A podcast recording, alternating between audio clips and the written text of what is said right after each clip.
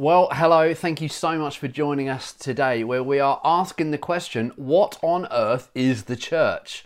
And in fact, we're going to be looking at this question over the next three weeks together. And the reason for looking at this question is because we are living in the age of deconstruction. Deconstruction simply meaning that at the moment, lots of people are rethinking their traditional habits, priorities, beliefs, and behaviors and a global pandemic has accelerated that pro that process but really it's shown us what was already under the surface in many people's lives. A little bit like the titanic revealed the iceberg that was always there. Many people are hitting this moment in their life because they've had to pause step back face a crisis. They've had to stop the normal habits and routines of life and suddenly the doubts and questions about what we really believe have come to the surface. One writer says it this way He says, There is a throne at the heart of every culture, and whoever sits on it is the force that we will take instruction from.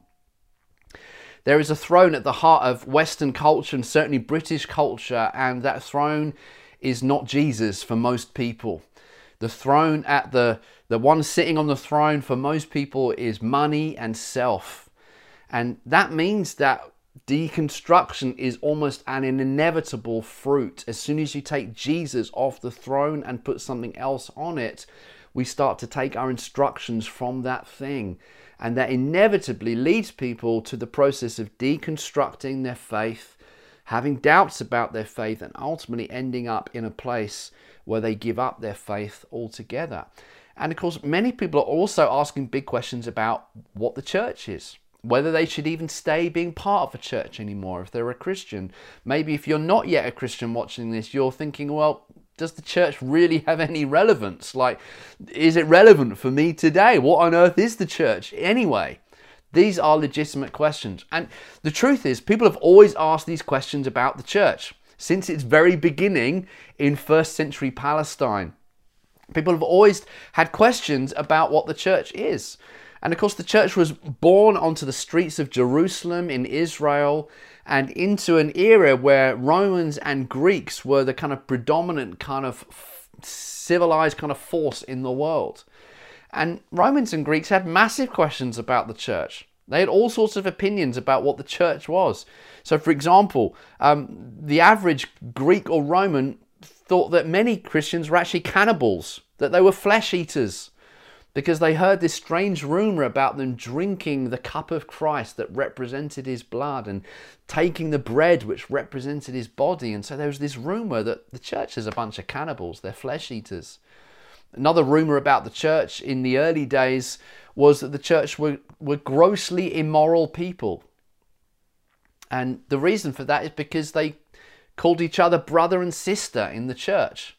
And even though they weren't part of the same biological family, they referred to each other in these familial ways. And for outsiders, Greeks and Romans, they looked on and like, that's gross, that's, that's immoral. How can you refer to someone as your brother or sister when they're not in your actual biological family? Um, other people even labeled the church as atheists in the early days because Christians only worshipped one God called Jesus. And of course, in a polytheistic culture with many Greek and Roman gods, actually the Christians were considered atheists for only worshipping one God. And so, this question of what on earth is the church has, has been going around since the day the church was first born. And so, if you've got questions about the church, friends, you're in good company. And it's a question that's always been asked. And of course, for us to accurately understand who the church is, what the church is, we have to step away from some of our cultural, historical, traditional understanding of the church and try and step back into the pages of scripture to see what the Bible actually teaches about the church, to see what God first says about the people of God. To there get our definitions of what the church is. Because when you go into the pages of the New Testament, you find this breathtaking picture of who the church is and what they are meant to be on the earth. Because ultimately, the church is a community that is meant to embody God, to represent God on planet Earth. One of the writers, Paul, puts it this way he says, If Jesus is the head, then the church is his body. Jesus is the head and we are his body. Another writer says that we are now partakers of the divine nature. We are connected to Jesus. That's his church. We're not just an organization or a corporation or an institution. No, no, no. We are mystically united and connected to Jesus so deeply that it's like we are connected like a body to a head. Jesus is our living head, and we are now a living body connected to him. In fact, one of the early zealots in the Jewish faith who persecuted the church was a guy called Saul. He later went on to become the Apostle Paul, but when he was in his Jewish faith, he was a persecutor of the church. And he threw men and women who were Christians into prison. He stood at the feet of people who stoned Stephen as he died and became one of the first martyrs in the church. Saul was a violent persecutor of the church. And yet one day he has this experience on the road to Damascus where he gets knocked off his horse by a blinding light. He hears a voice and he says, Saul, Saul, why do you persecute me? And he says, Who is this speaking? And he says, My name is Jesus. And that's a fascinating encounter because Jesus, in that moment, identifies himself so closely with the church that if you mess with the church, you mess with Jesus because Jesus and the church are now one. I recently got the privilege of taking the wedding of Sam, my son, and Hannah, my now daughter in law. And it was just a glorious occasion a few weeks ago now where we celebrated their wedding. And every time we celebrate a wedding, we remember this truth about the mystical union of Jesus and his church. And Paul. Saul, as we've just heard about, he wrote these verses many years later about the church. Ephesians 5:31 he wrote as the scriptures say a man leaves his father and mother and is joined to his wife and the two are united into one. This he goes on to say is a great mystery but it is an illustration of the way Christ and the church are one. Did you get that? Paul is saying Every time you go to a wedding and you see a man and a woman joining in marriage as a symbol of two becoming one, he says this is an illustration of a much greater cosmic reality, and it's this that Jesus and the church are now one. So, what does the Bible tell us about the church? The church is actually the body of Christ. It's not an institution, it's not an organization, it's not just a big collection of people. The church are the very people, the body of Christ on the earth. And that's, that means that you cannot love Jesus but not love his church. You cannot love his church without loving Jesus because they come together as a package deal. And listen, is the church perfect on the earth? Of course not. There are many weaknesses, there are frailties, there are imperfections, there are things that need redeeming and strengthening. And yes, the church does not get everything right by any means. We are a work in progress. But I tell you what, God loves the church and He has a plan for the church. And the church is God's primary mission agent on planet Earth to bring about His kingdom into every sphere of society on the planet. The church is God's plan A, it always has been God's plan A, and it always will be God's plan A because we are His people, the sheep of His pasture. We represent Him on the earth. That's who the church is. And so God is not finished with his church. And in fact, the word church is this word ecclesia. It's a Greek word that simply means those who've been called out to assemble together. Those who've been called out to assemble together. And we see this word ecclesia used in three different ways. Sometimes it talks about the global church, sometimes it talks about a church in a region, so the churches in Bedfordshire. And then most often it talks about the churches in specific localities that met in people's homes or met in the temple courts in a particular town or city. Ecclesia, those who've been called out to assemble. Now, that word can be seen in two ways.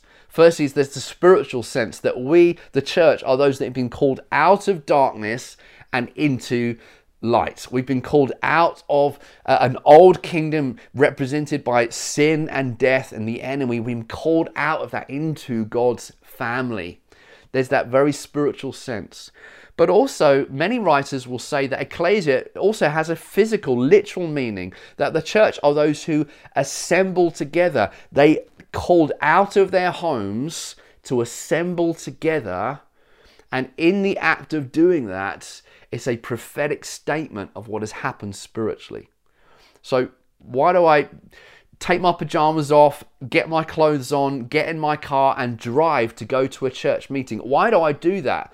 Because I have been called out to assemble, to assemble with brothers and sisters, all of whom have the same Father. I've been called to worship with my brothers and sisters. And so, for that reason, I leave my home to gather as a prophetic sign of what has happened spiritually. That's who the church is, the ecclesia. And the first time we really see the church in the New Testament is in Acts chapter 2, where uh, the church spills out onto the streets of Jerusalem, and Peter, one of the early disciples of Jesus, preaches the first gospel message, the message of the good news of Jesus. And on that day, 3,000 people say yes to become disciples of Christ. And the first church is born on that moment.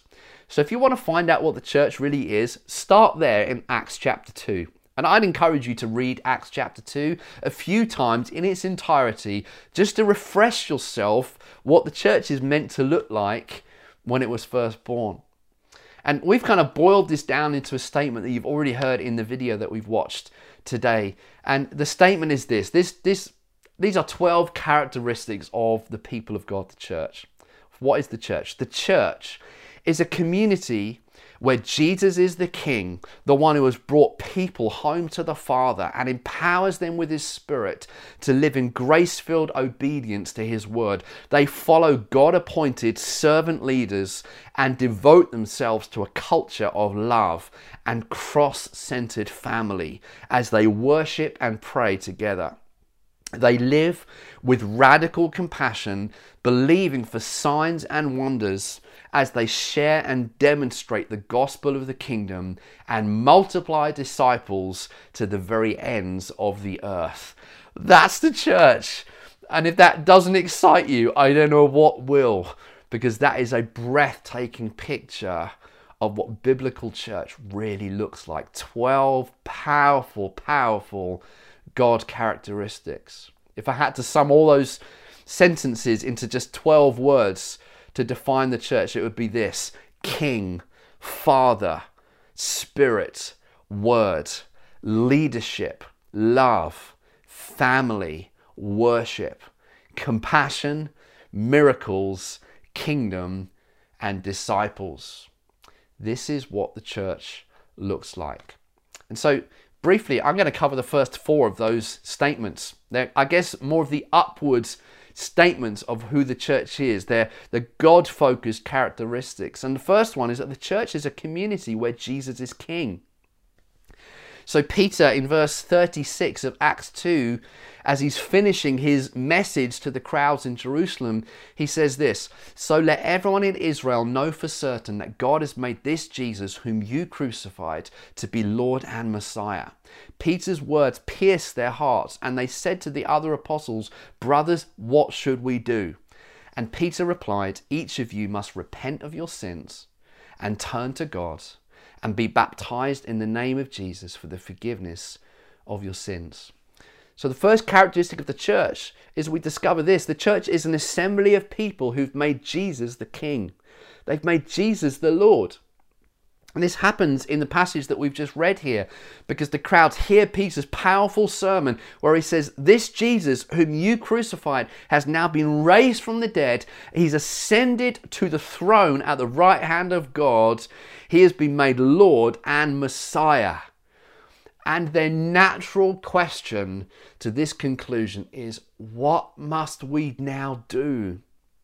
And Peter says two very simple things repent of your sin and be baptized. Those two things. And so the church, right at the off, places Jesus at the center as their King of Kings, their Lord of Lords, the one to whom they surrender. There's this, this acknowledgement that Jesus was the one that we crucified, but God has raised him to a place of highest authority, and therefore our, our surrender and submission in worship to him is the only logical response. And they repent, which simply means they change their minds, they turn away, they turn towards God, and as a sign of what's happened in their hearts, they get baptized in water. So the church starts by making Jesus the king. He's the boss in everything. The second thing that we see is that the church is a place where Jesus brings us home to the Father. Peter says in verse 39 of Acts 2, he says, This promise is for you, for your children, for all who are far off, for everyone whom the Lord God calls to himself. So, secondly, the church is a group of people who have been brought close to their Father God.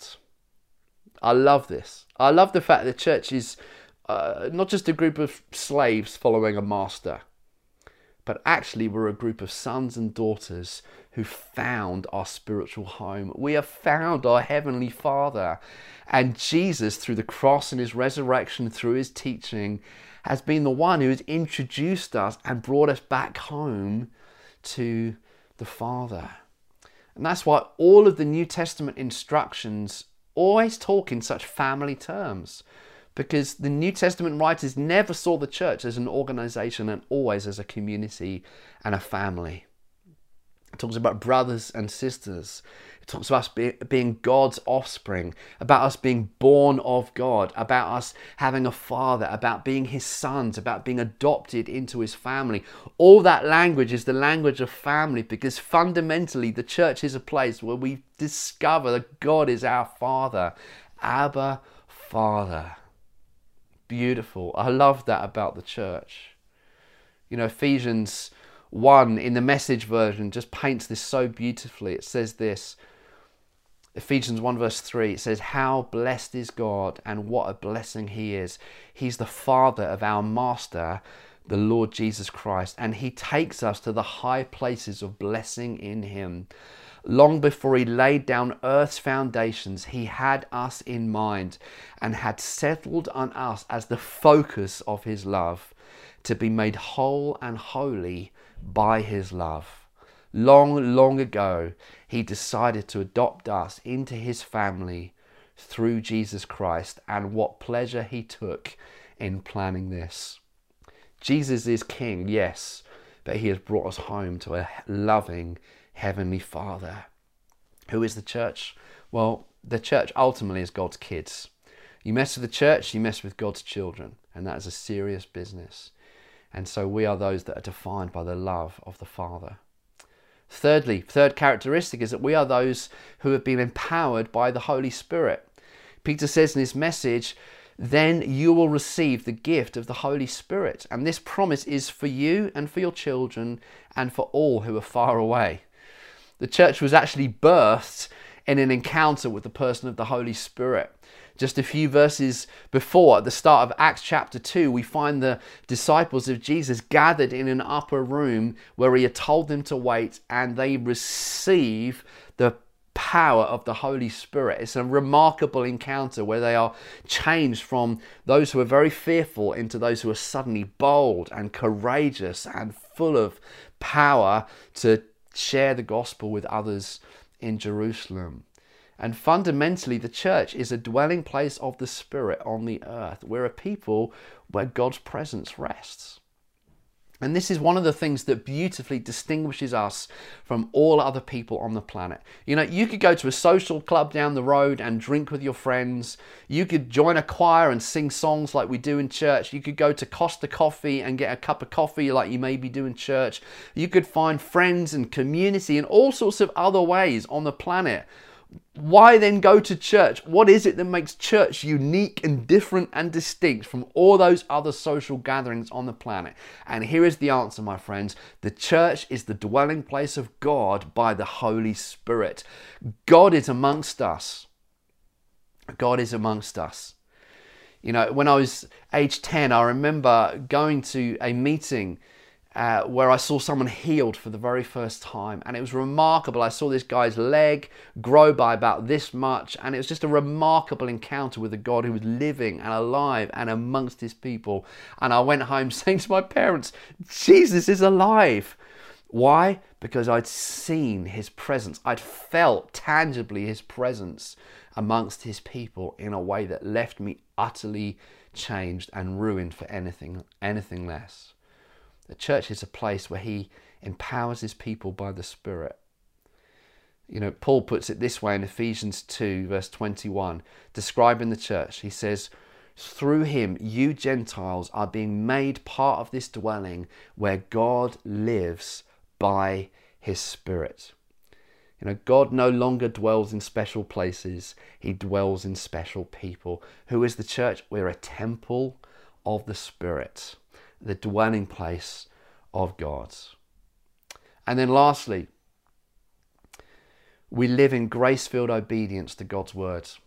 Verse 42 of Acts 2 says that all the believers, this is the first church, devoted themselves to the apostles' teaching.